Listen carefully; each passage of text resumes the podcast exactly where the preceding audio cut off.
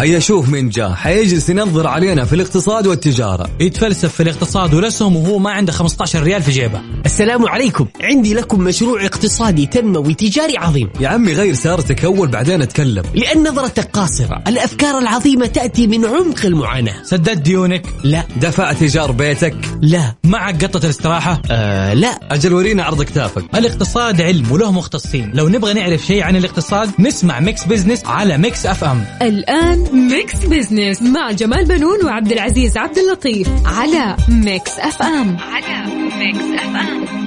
Mix Business مع جمال بنون وعبد العزيز عبد اللطيف على Mix FM. على Mix FM.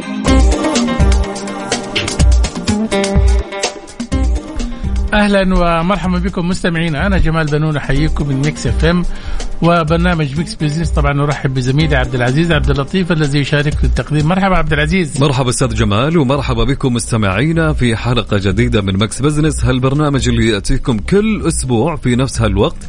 طبعا نتناول القضايا الاقتصادية ونبسط رؤية 2030 بحيث تكون أسرع فهما وهضما. طبعا أستاذ جمال نبدأ مشوار حلقتنا اليوم في آه، خبر آه، آه، كشفت الهيئة العامة للإحصاء وفقا للتقديرات السريعة التي قامت بها عن أن الناتج المحلي الإجمالي للسعودية بالأسعار الثابتة ارتفع بنسبة 11.8% في الربع الثاني من 2022 مقارنة بنفس الفترة من عام 2021 طبعا يعد النمو المسجل في الناتج المحلي الإجمالي للسعودية خلال الربع الثاني من هذا العام الأعلى منذ الربع الثالث في 2011 حيث بلغ آنذاك تقريبا 13.6% صحيح آه، عبد العزيز وأرجحت الهيئة آه، هذا النمو طبعا الإيجابي إلى ارتفاع الكبير آه، الذي حققته الأنشطة النفطية بنسبة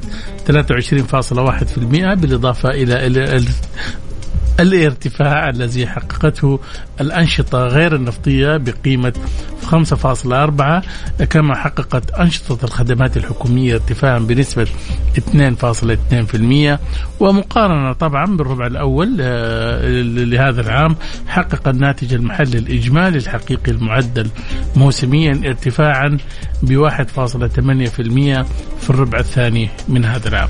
من جهة أخرى أستاذ جمال أسفرت الزيارة التي قام بها ولي العهد السعودي الأمير محمد بن سلمان إلى اليونان العديد من الاتفاقيات والشراكات الاقتصادية مع هذا البلد المهم.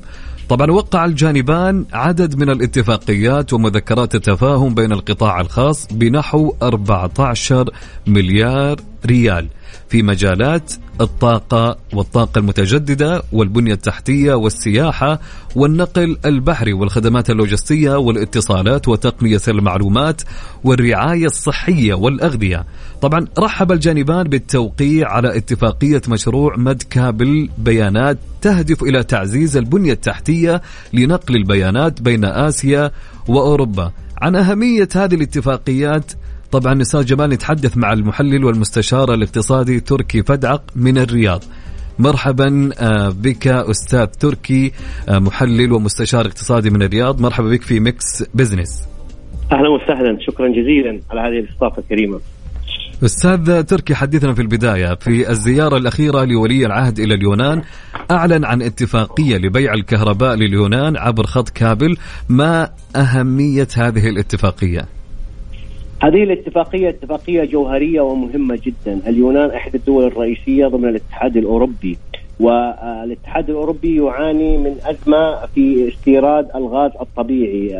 أكثر أو أكبر شريك تجاري له في هذا الأمر هي روسيا.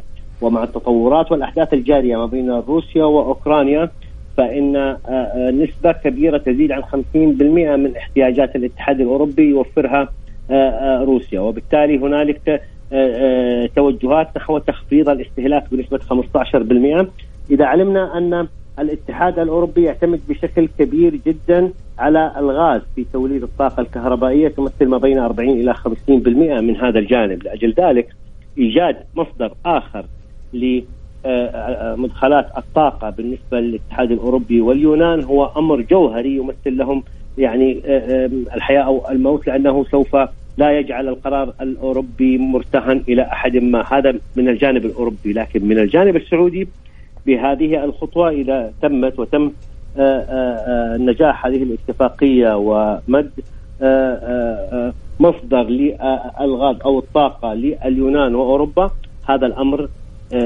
وبهذه الاتفاقية السعودية سوف تعيد صياغة وزن المنطقة بالنسبة لأوروبا وبالنسبة للعالم. سوف يعيد النظر الاتحاد الأوروبي سوف يعيد النظر بشكل جوهري وأساسي إلى المنطقة العربية وهذه المنطقة وسوف تساهم في اعتقادي في تسريع اتفاق الاتفاق السوق الخليجية الأوروبية المشتركة المتاثره منذ 18 عام.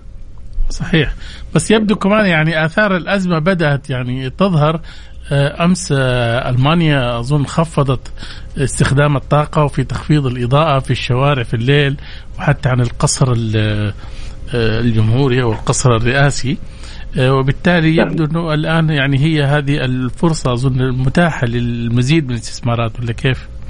نعم أتفق معك وهذا التخفيض في استهلاك يعني الطاقة بالنسبة لألمانيا أو أوروبا هو جاء بناء على قرار يعني إجماعي ما بين دول الاتحاد الأوروبي نحو تخفيض الاستهلاك بنسبة 15% في الأماكن التي من المتوقع أن لا تتضرر والتي منها التي ذكرتها قبل قليل. صحيح. طيب أستاذ تركي هل وجدت السعودية مجالات أوسع في استثمار الطاقة؟ أكيد المملكة العربية السعودية تعتبر ضمن الدول الأولى في تكلفة إنتاج الطاقة الكهربائية. هذا جانب والجانب الآخر مع إعادة هيكلة الاقتصاد السعودي خلال الخمس سنوات الأخيرة وهذا هذه إعادة الهيكلة للاقتصاد السعودي مكنته من أن يكون ضمن أكبر 20 اقتصاد عالمي ونحن نطمح إلى المزيد. اليوم المملكة تعيد النظر في علاقاتها الدولية وعلاقاتها التجارية والاقتصادية مع العالم أجمع نحو الهدف الأساسي هو تعزيز القيمة وتعزيز النفوذ العالمي، اليوم المملكة واليونان هما لا تمثلان أنفسهما ثقافيا إنما هما تمثلان ارثا تاريخيا يمتد أكثر من ثلاثة آلاف عام إن كان للمملكة والجزيرة العربية أو إن كان إلى اليونان وريثة الدولة البيزنطية القديمة. جميل جدا. أستاذ تركي في تصريح لولي, لولي العهد إعلان تصاميم The Line رغبة السعودية في زيادة عدد السكان بحلول 2030 ما بين 50 إلى 60 مليون نسمة. من وجهة نظرك أهمية هذه الزيادة؟ هذه الزيادة في عدد السكان هو أكثر من 50% من المتوقع أن يكون من القادمين من خارج المملكة أو من السكان الغير سعوديين. وهذا الأمر في اعتقادي سوف يزيد من الناتج المحلي الداخلي بشكل كبير وأيضا هذا الأمر في اعتقادي إنه سوف يساهم في نمو الاستهلاك المحلي أو الطلب أيضا على المنتجات والخدمات المحلية. من جانب ومن جانب آخر هذه النوعية من السكان الغير سعوديين سوف تكون نوعية مختلفة عما كان في العقود الماضية، سوف تكون نوعية ذات مستوى أعلى من التعليم أو الثقافة لأنهم سوف يخدمون في هذه المدن الجديدة و هو كانت العمالة طبعا ذات أمية مرتفعة. نعم. نعم. طيب أستاذ تركي يعني تصاميم دلاين الأخيرة الحقيقة يعني جدا رائعة وفيها يعني رؤية مختلفة تماما. وحجم المشروعات هل سوف تستقطب هذه استثمارات نوعية؟ أكيد وبشكل شبه مؤكد لأن اليوم الاقتصاد العالمي يعاني من درجة معينة من عدم الكفاءة في بعض الدول المتقدمة في المشاريع، هذا جانب، الجانب الآخر هذه المشاريع جزء رئيسي منها هي مشاريع أساسية والإستقطاب هو الذي سوف يستقطب المستثمرون هو ليست تصاميم دلاين بشكل أساسي إنما الفرص التي سوف يتيحها الاقتصاد السعودي للمستثمرين العالميين الذين سوف يأتون إلى المملكة. أستاذ تركي شكرا لك انتهى وقتنا يعطيك العافية. شكرا لكم. مستمعينا طبعا كان معنا الأستاذ تركي فدعك محلل ومستشار اقتصادي كان متحدثا من الرياض.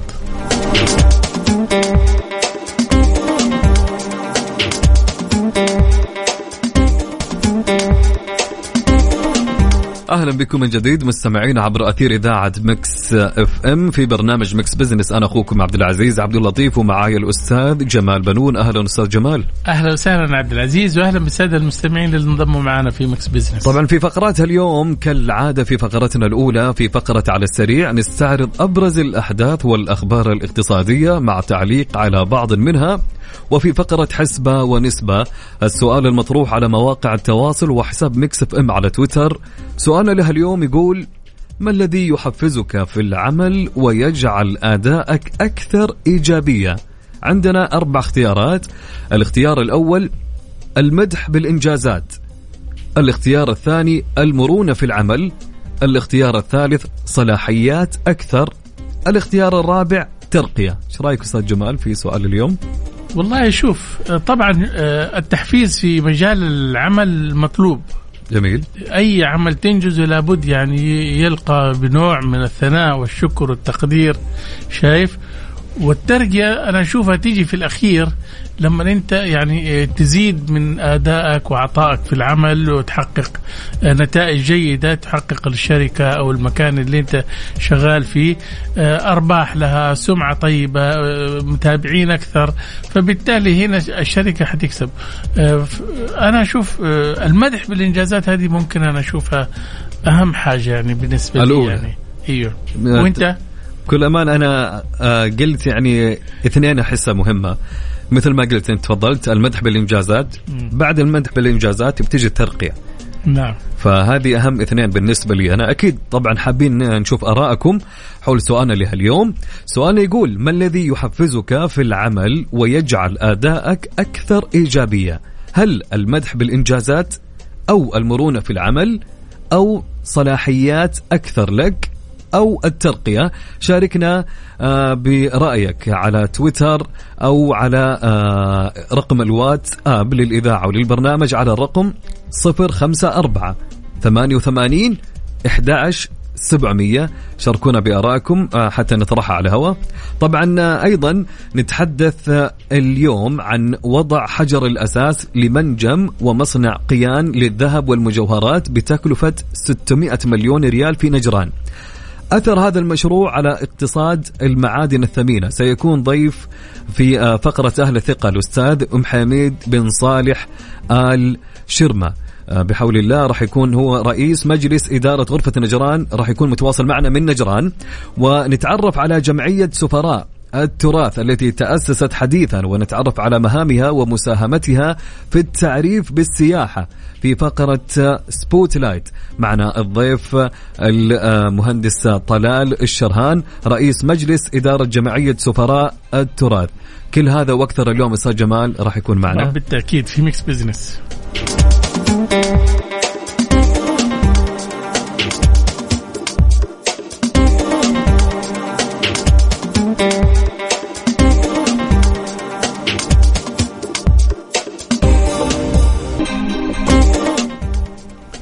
عدنا لكم من جديد. مستمعينا في Mix Business معي زميلي عبد العزيز عبد اللطيف. مرحبا بك عبد العزيز. أهلا بك أستاذ جمال ومرحبا بكل مستمعينا. طبعا عبد العزيز آه، دشن أمير منطقة نجران آه، جلوي بن عبد العزيز منجم ومصنع جبل قيان للذهب ووضع حجر الأساس لمشروع توسعة منجم المصانع الكبرى للتعدين بتكلفة 600 مليون ريال.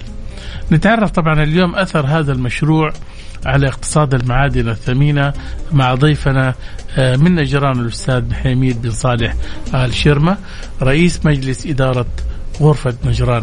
مرحبا بك أستاذ حميد في Mix Business يا مرحبا الله يحييك. أهلا وسهلا بك. خلينا نعرف هذا المشروع الضخم. آه، يعني إيش أهمية افتتاح منجم ومصنع جبل قيان في نجران من الناحية الاقتصادية؟ آه، بسم الله الرحمن الرحيم والصلاة والسلام على أشرف الأنبياء والمرسلين. بحمد الله وتوفيقه تم تدشين منجم ومصنع جبل قيان في محافظة سار منطقة نجران. من قبل صاحب السمو الأمير جلوي بن عبد العزيز بن سعد أمير منطقة نجران حفظها الله ورعاه. والذي يعتبر الداعم الأول للتجارة والصناعة في منطقة نجران.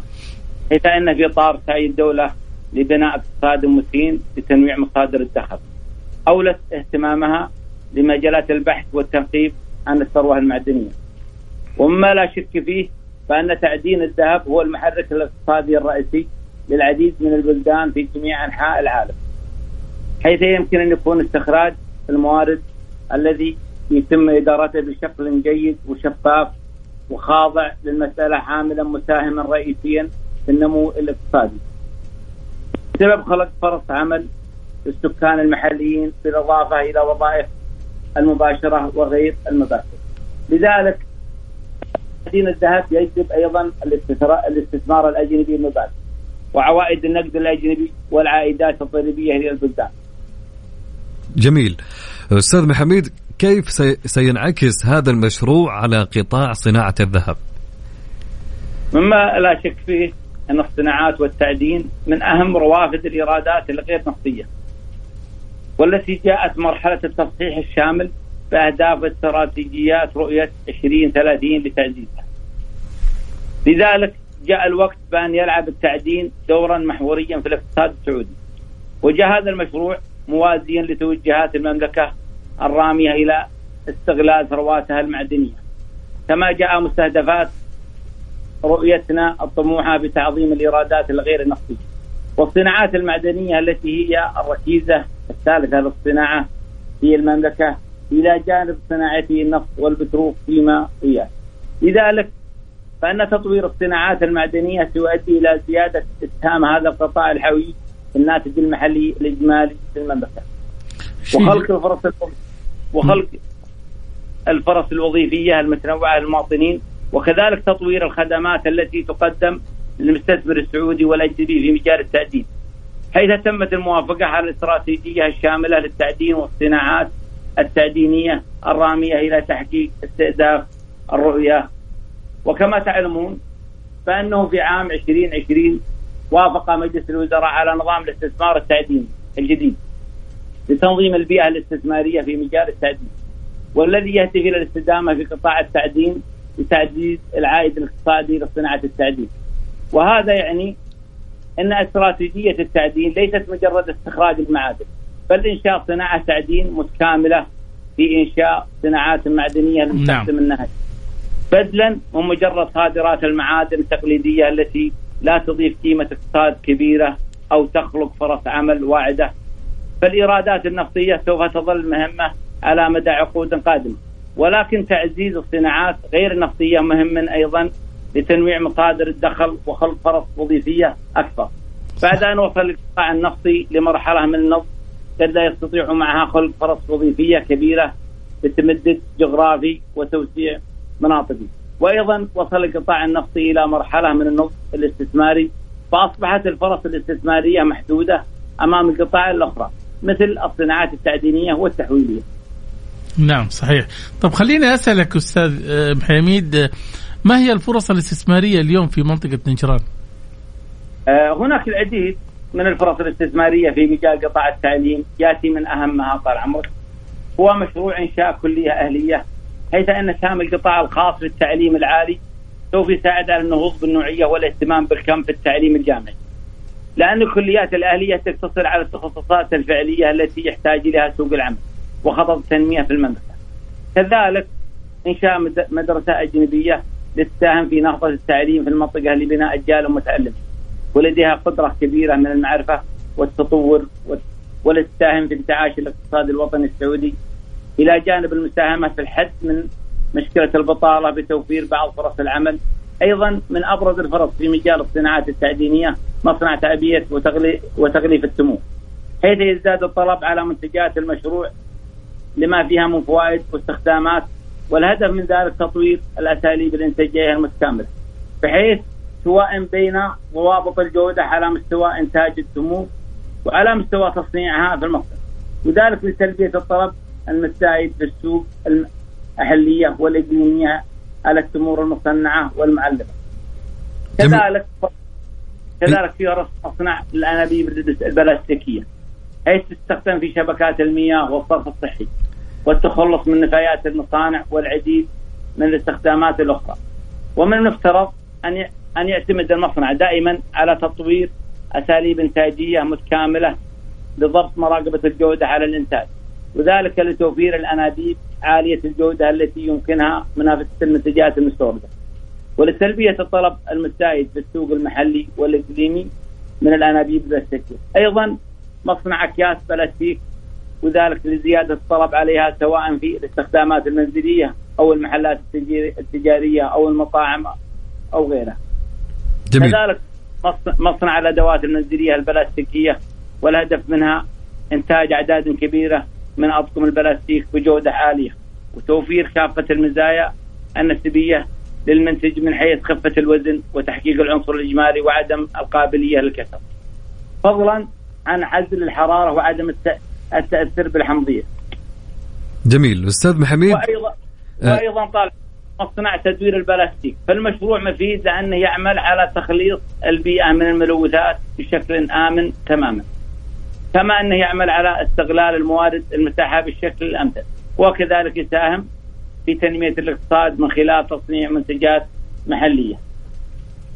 آه كما أن هناك فرص مشروع تدوير وصناعة الكرتون حيث توفر مصانع لتدوير وصناعة الكرتون في المملكة. ما يقارب مليار ريال في المواد التي ترمى في المخلفات.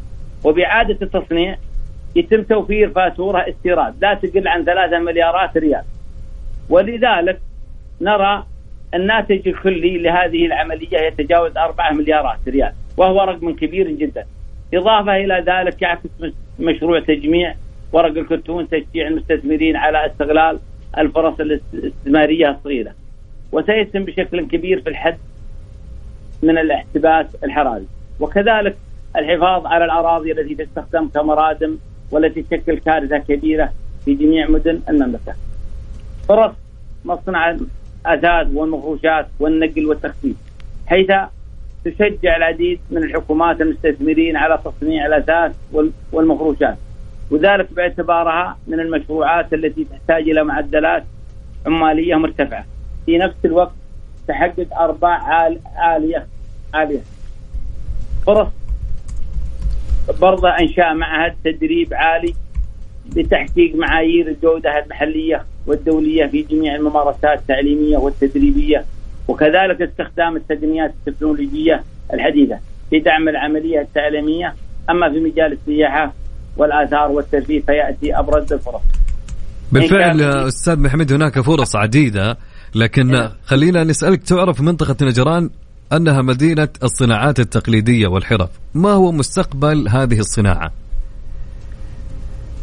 آه طال عمرك بالنسبة لل من عبق من عبق الماضي وعمق التاريخ وقوة الإنسان تتأثر العديد من الأسواق الأسبوعية والمحلات الشعبية في منطقة نجران وترينا لوحات فنية خالدة ومتأثرة في جميع أرجائها لتروي كفاح واصرار ابن نجران على الصمود والبقاء. حيث تزدخر هذه الأسواق والمحلات بالعديد من الحرف اليدويه والصناعات التقليدية التي تجعل من الماضي اثرا خالدا لتربط الإنسان الحاضر بالماضي؟ ففي نجران لا يزال اهتمام كبير بالحرف اليدويه والصناعات التقليدية التي تلقى رواجا بين مختلف شرائح المجتمع وذلك تماشيا مع الاهتمام بالحرف اليدويه وتزامن مع تطوير الصناعة في مختلف مناطق المملكة. حيث أن اشتهرت المنطقة منذ الازل بالصناعات اليدويه نظرا لكثرة الحرفيين بها الذين يزاولون حرفهم كمورد رزق لهم. إلى جانب اهتمامهم بالمحافظة على هذا التراث من الاندثار وتنتشر في المنطقة العديد من الصناعات التقليدية مثل الصناعات الفضيات الصناعات و... هذه أستاذ حميد عفوا للمقاطعة الصناعات هذه بتعملوا لها معارض يعني آه، أو مثلا آه، كده معرض مفتوح عالمي يجوا سياح وزوار هل بتتعمل زي كده؟ في في عندنا منطقة قديمة في البلد فيها إيش اسمها؟ معتمدة على إيش اسم المنطقة هذه؟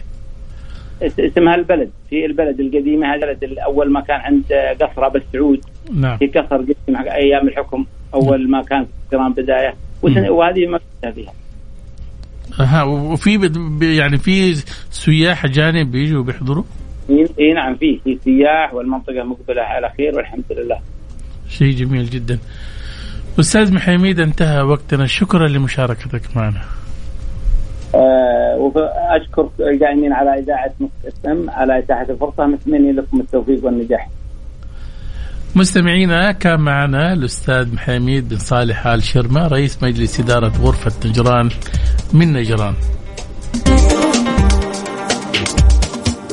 Mix Business مع جمال بنون وعبد العزيز عبد اللطيف على Mix FM. على Mix FM. على السريع. ضمن Mix Business على Mix F M على Mix FM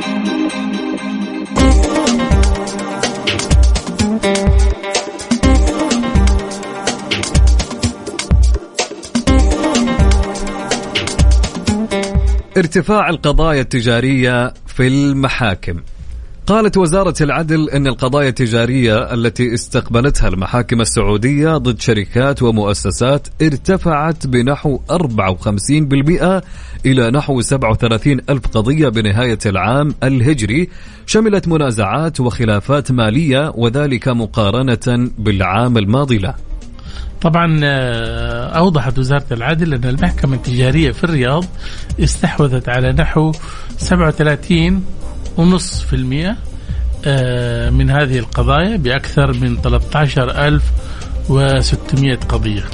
واستقبلت المحكمة التجارية في جدة نحو 11 ألف قضية آه، آه، تلتها المحكمة تلتها المحكمة التجارية في الدمام بأكثر من ستة آلاف قضية والمحكمة التجارية في مكة المكرمة أكثر من 1600 قضية وفي المدينة المنورة أكثر من ألف قضية.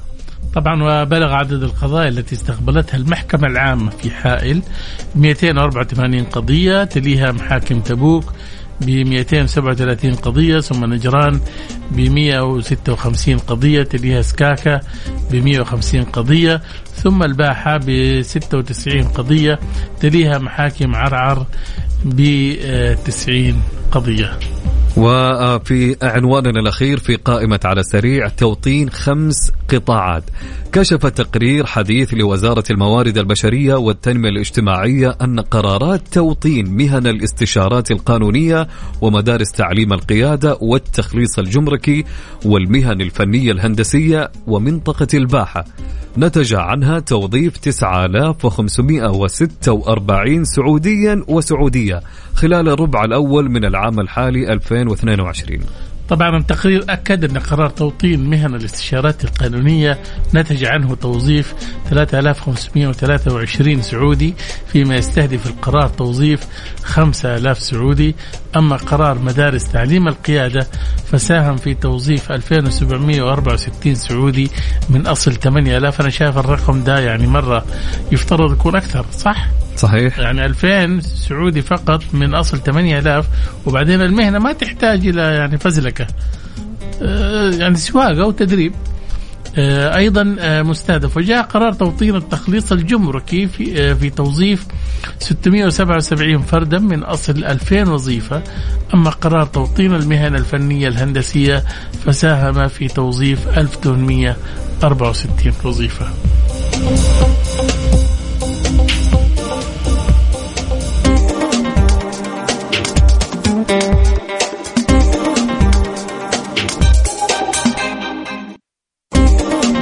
Spotlight ضمن Mix Business على Mix FM على Mix FM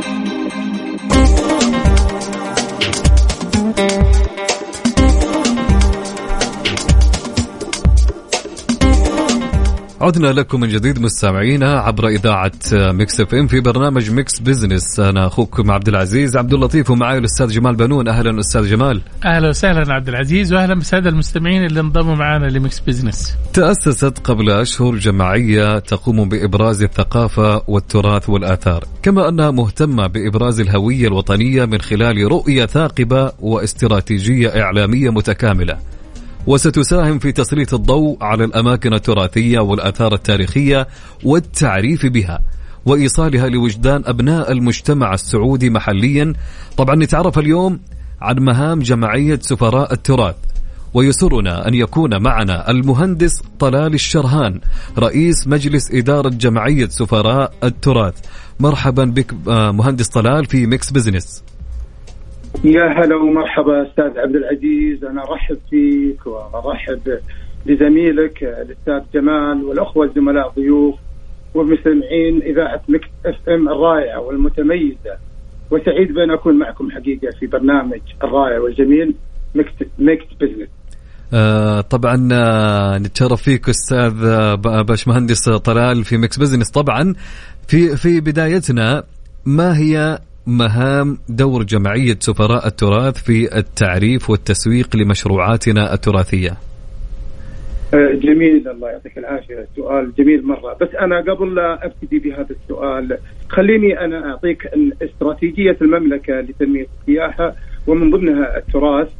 أنتم عارفين أنه حقيقه المملكة تهدف إلى رفع مساهمة القطاع السياحي في الإنتاج المحلي من 3% كما هو اليوم إلى أن يزيد ال 15% بحلول إن شاء الله عام 2030 وكذلك أن القطاع يستهدف توفير مليون فرصة عمل إضافية ليصل لاجمالي إلى مليون و600 مليون زائر سنويا آه، دولية ومحلية بحلول عام 2030 وهذا كله بإيمان من المقدرات اللي توجد عندنا في اللي حباها الله المملكة العربية السعودية.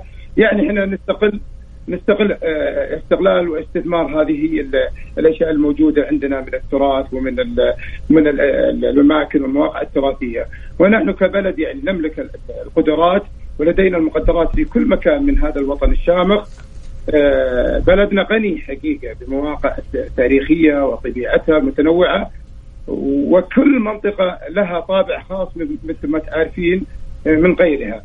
فأنا أرجع إلى السؤال حتى يكون لدينا حقيقة أستاذ عبد العزيز وأخوي جمال آه تراث ملهم ومسوق يصل إلى المجتمع علينا أن يكون لدينا مشاريع وفعاليات وأنشطة جذابة فإن جمعيتكم حقيقة جمعية سفراء التراث لديها 25 مشروع وفعاليات متنوعة ومنها الزيارات الميدانية للمواقع التراثية والتعرف بها عن كثف من خلال حقيقة منظومة إعلامية شاملة متكاملة. كذلك يعني من ضمن الفعاليات عندنا بودكاست جمعية سفراء التراث الذي سيجول في مناطق المملكة والقرى التراثية في أنحاء المملكة الغنيه بهذا التراث. وأيضا يعني عندنا برنامج فانوس وهو سنلقي سنلتقي بالمسؤولين والمهتمين وسنهت يعني ونستهدف حقيقة البعثات الدبلوماسية ويكون خير سفير لنا في أوطانهم ومجتمعاتهم حتى نجذب نجذب ونحقق هدف المملكة 2030 نعم صحيح. خلينا نتعرف على ال 25 برنامج اللي أنتم يعني حتعملوها زي إيش بالضبط كمان؟ اي طال عمرك. واحد منهم اللي هو الزيارات الميدانية. عندنا زيارات ميدانية ونستهدف فيه جميع مناطق المواقع قصدك؟ هي المواقع التراثية. الله يحفظك. في مختلف إيه. مناطق المملكة يعني؟ اي نعم. ونستهدف اللي تم اعتمادها وتسجيلها في اليونسكو وكذلك اللي أدرجت إلى اليونسكو حتى يكون منطلقنا من هذا الارث العظيم. الله يحفظك. نعم شيء جميل جدا. طيب آه، إيش إيش المقصود انه كل عضو منتمي لهذه الجمعية هو سفير للتراث؟ صحيح آه، جمال. آه، يعني كل عضو هو سفير لتراث مملكتنا الغاليه لأنه داعم داعم بشكل كبير مباشر وغير مباشر في التعريف بتراثنا لكي يصل به إلى العالم أجمع. وأيضا سيكون العضو حقيقة سفير لمدينته لمدينته أو قريته والتعريف آه، بتراثها آه، وأرثها ومعالمها التاريخية. فيعني يكون شريك كل عضو يكون شريك معنا في هذا في جميع مناطق المملكة العربية السعودية. جميل جدا مهندس طلال كيف سوف تساهم الجمعية في التعريف بالتراث السعودي ومكوناته للزائر الدولي نعم طبعا الجمعية تستهدف حقيقة جمعية سفراء التراث الزائرين والسياح ببرامج نوعية آه، نستطيع من خلالها حقيقة ترويج آه، والتعريف بتراث مملكتنا الثري والقيم والغني بالأصالة والحضارة والشواهد التاريخية المتنوعة في جميع مناطق المملكة.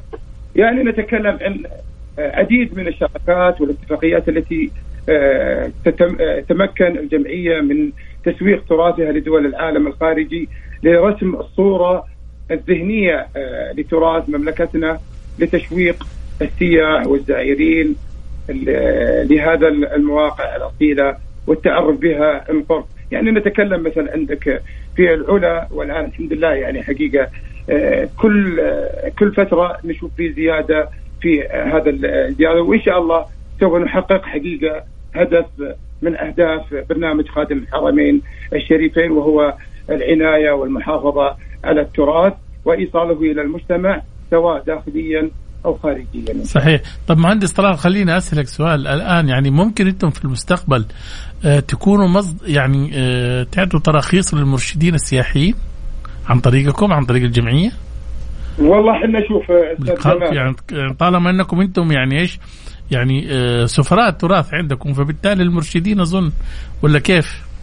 لا راح يكون طبعا هذا من مهام آه مقام وزارة السياحة اللي هو إصدار التصاريح لزملائنا في المرشدين السياحيين ولكن إحنا عندنا حقيقة أحد ال 25 برنامج من ضمنها هو آه، استهداف وتدريب آه، أخواننا وزملائنا في المرشدين السياحيين في جميع مناطق المملكة بأنه كيف أنت تكون واجهه لهذا لقريتك لبلدتك لتاريخها وكيف استعراضها أمام الإعلام و كيف إيصالها إلى المجتمع وكيف أنت تبرز كل معالمها إلى الإعلام سواء المقروء أو المسموع أو المرئي. هنا جميل جدا. مهندس طلال من وين تعتمد الجمعية على مواردها المالية؟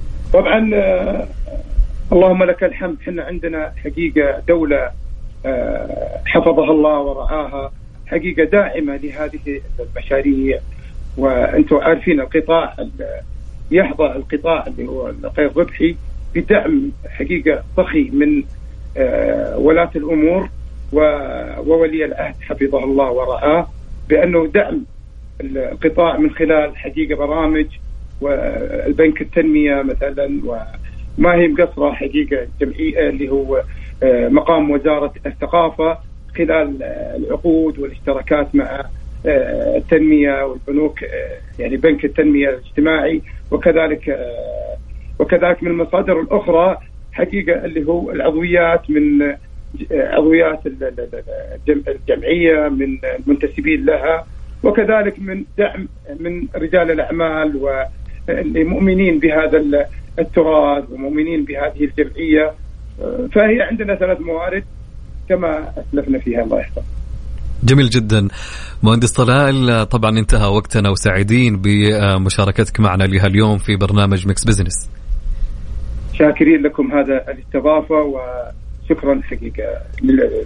لك ولزميلك الله يحفظك. شكرا لك. الله يحفظك. مستمعينا كان معنا طلال المهندس طلال الشرهان رئيس مجلس إدارة جمعية سفراء التراث.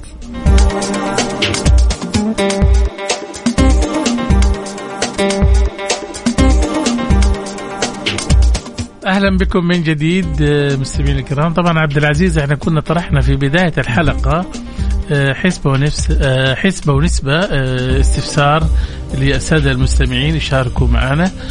طبعا السؤال المطروح كان يقول ما الذي يحفزك في العمل ويجعل أدائك أكثر إيجابية؟ وحطينا أربع خيارات. الخيار الأول كان المدح بالإنجازات والثاني المرونة في العمل الثالث صلاحيات أكثر الرابع ترقية. طبعا آه، في بيئة العمل أشوف أنه في مجالات عديدة يعني محفزة. ربما تكون يعني أنا أشوف الترقية ترى هذه آخر حاجة الواحد لازم يفكر فيها. الترقية آخر شيء. أكيد يعني الترقية الواحد يفكر فيها بعد ما آه، أنه يحس فعليا هو أنجز شيء نعم. في عمله. صحيح. وكمان يرضى القبول عند العاملين اللي اللي هو شغال عندهم مثلا في شركة أو مؤسسه وغيرها يشعر بالقبول آه، ان هم لو تقبلوا عملك هذا بالتأكيد حيكون له تقدير. أكيد. صح ولا لا؟ أكيد. واحيانا كمان في بعض المؤسسات والشركات ما تقدر الجهد بالعكس تحارب الناجح. كثير تحصل. تضع له عراقيل. ليش؟ يبغوا يطلعوه إنه هو يعني يخلوك دائما إنك أنت ما أنجزت شيء معين. فبالتالي دائما تحس بالتقصير. صحيح. طيب هذه المشكلة من وين يا أستاذ جمال بالضبط؟ من نفس الإدارة تكون؟ هل يبي لها تغيير إعادة يكون- هيكلة؟ إيه شوف أنا أقول لك حاجة مو أنت كمان يعني لا تهضم حقوق الناس. في التقدير والثناء خاصة في مجال العمل. يعني إذا كنت أنت ما تبى تزود له الراتب بس على الأقل قل له شكرا على عمله. أثني على شايف؟ انجاز أيوه أثني إيه. على إنجازه. إذا أبدع في حاجة أو في شيء شايف؟ فبالتالي أنت هنا تكسب آه، ثقة الموظف شايف؟ وهو كمان حيتحملك انك أنت إذا لو ما زودت له هو يتحمل مرة مرتين ثلاثة إلى أن يعني تستطيع الشركة يعني. ولكن أحيانا بعض الشركات تتعمد إن هي إيش؟ آه، تعطي له كلمات آه، ثناء دائما وبدون تقدير. صحيح. شايف وهي قادرة يعني ما يعني ما تفرق لو عملت له حفلة في وسط زملائه وكرمته شايف بغض النظر أستاذ جمال عن حفلة يعني الكلمة الحلوة سهلة وما بالفعل. تكلف يعني في النهاية أنت لو تقول. هذا خلينا نشوف النسب اللي جاتك قبل النسبة أستاذ إيه. جمال أنا جتني مشاركة طبعا طيب. إيه. عندنا عبد العزيز الغامدي نوسع عليه و آه، هلا فيك عبد العزيز عبد العزيز طبعا راسل لي محادثة بينه أتوقع وبين شخص معاه في الدوام أتوقع أنه هو آه، المشرف عليه أو المدير. فطلب منه مهام. أيوه. المهام يخلصها اللي آه، خلينا نقول يخلصها بكرة. فيمكن كان ضاغط عليه من ناحية المهام فعبد العزيز قال له يعني أوكي أبشر من عيوني. تكون جاهزة بكرة وأبشر آه مثل ما تبي. طيب. ف يوم شاف رد عبد العزيز له المدير وش قال عبد العزيز؟ قال عبد العزيز تبشر بالرضا وداوم عن بعد هالأسبوع. والله كويس. هذه مرونة في العمل. إي طبعا مرونة. يا سلام. وتقدير. كنا إي كنا نتحدث عن من ضمن الاختيارات في المرونة في العمل فعلا. صحيح. طبعا وعندنا شخص معنا تقريبا جاوب ب آه، اختيار خلينا نقول صلاحيات أكثر. إيش هي الصلاحية؟ زي إيش يعني ممكن أنت تتوقع؟ إنه ممكن يطلع بدري؟ والله هذه آه، يجي متأخر يداوم يعني مثلا إذا كان هو مثلا يعني زي صاحبك هذا عبد العزيز اللي أنجز عمله. شايف وهل ممكن يعني يستغل هذه الفرصة ويجي مثلا يوم كذا متأخر وهذا هي هذه المرونة ولا إيش بالضبط؟ صراحة الصلاحيات يمكن تتفرع لأشياء كثيرة فتكون له صلاحيات يمكن في آه، مهام أكثر يمكن آه، يكون ماسك شيء آه، أكبر من مهامه آه، أتوقع صلاحيات أيضا. يمكن مثل ما قلت وضحت أنت يمكن التأخير. فيعطيه حرية أكثر يمكن. أو أظن كمان عبد العزيز إنه يكون مثلا إيش؟ آه إذا كان هو مثلا مسؤول آه ويجي المدير يعطوا له يعني يعطي له آه صلاحيات أكثر يمسكه مدير قسم مثلا صحيح. فترة. أي. شايف؟ صحيح. تعطيه ثقة في نفسه إنه هو يشتغل وينجز أكثر. صح ولا لا؟ حتى لو ما زود له الراتب. صح ولا لا؟ تعطيه ثقة أيضا آه، من بالفعل. طيب في آه تويتر في سؤالنا في تصويتها اليوم. طبعا نبدأ بالنسبة الأقل.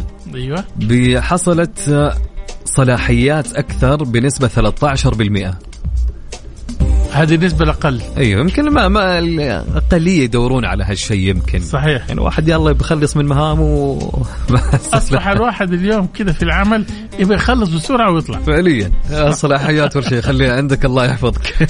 طيب. طيب وبعد 13% بالنسبة الاقل حصل على 25% المدح بالإنجازات. طيب كويس. الناس ترى بتدور على هذه الأشياء صراحة. أي. بس أنا توقعت هي راح تكون التوب الأولى. إي والله صح. فت... بس ما أدري ليش. يكون الناس بتدور على ترقية؟ نشوف الآن. طيب. طبعا بنسبة 29% الترقية. شفت قلت لك. لأنه الناس صارت تدور على فلوس وأنت لا تنسى دحين الأسعار زادت. شايف؟ ومقبلين على زيادة كمان. يعني الآن مع ارتفاع سعر الفائده فبالتالي يعني ممكن يعني الترقية هي أهم حاجة. طبعا وبنسبه 33% المرونة في العمل. هذا التوب. هذا التوب. بس أنت لو تلاحظ عبد العزيز آه، في تقارب في الأرقام. صحيح. ما بين الثاني آه، والثالث. أو الثالث يعني الأول والثالث عارف؟ في الأرقام. لأنه واحد جاب 13% أظن مدري كم صحيح اللي هو صلاحيات أكثر حصلت صح ولا لا؟ إي بالضبط والباقي و... و... كلها فيها تقارب صحيح بنسبة فيها تقارب. 29 ل 3 فالناس يعني زي ما تقول إيش بتبحث عن الشيء اللي هي آه، يعني آه، تحتاجه صحيح طبعا عند المشاركة من عبد الرحمن مليباري يقول ال target والانتدابات والمادية ال target طبعا ال target الهدف أكيد. يعني أي. يقصد آه ولكن آه الانتدابات آه هو قصده يعني انتداب وياخذ عليها فلوس ولا كيف؟ أتوقع والمادية فتقريبا صحيح وأنا أظن يعني هذه مهمة بالنسبة للشركة إنه في حالة هي إذا انتدبت موظف إلى أي مكان آه، حسب نظام العمل يصرف له طبعا صح ولا لا؟ أكيد. لأنه فيها مصاريف محروقات فعلا. وفيها صحيح. إقامة وكل حاجة وبالتالي من الضروري إحنا نقدر الشيء ده.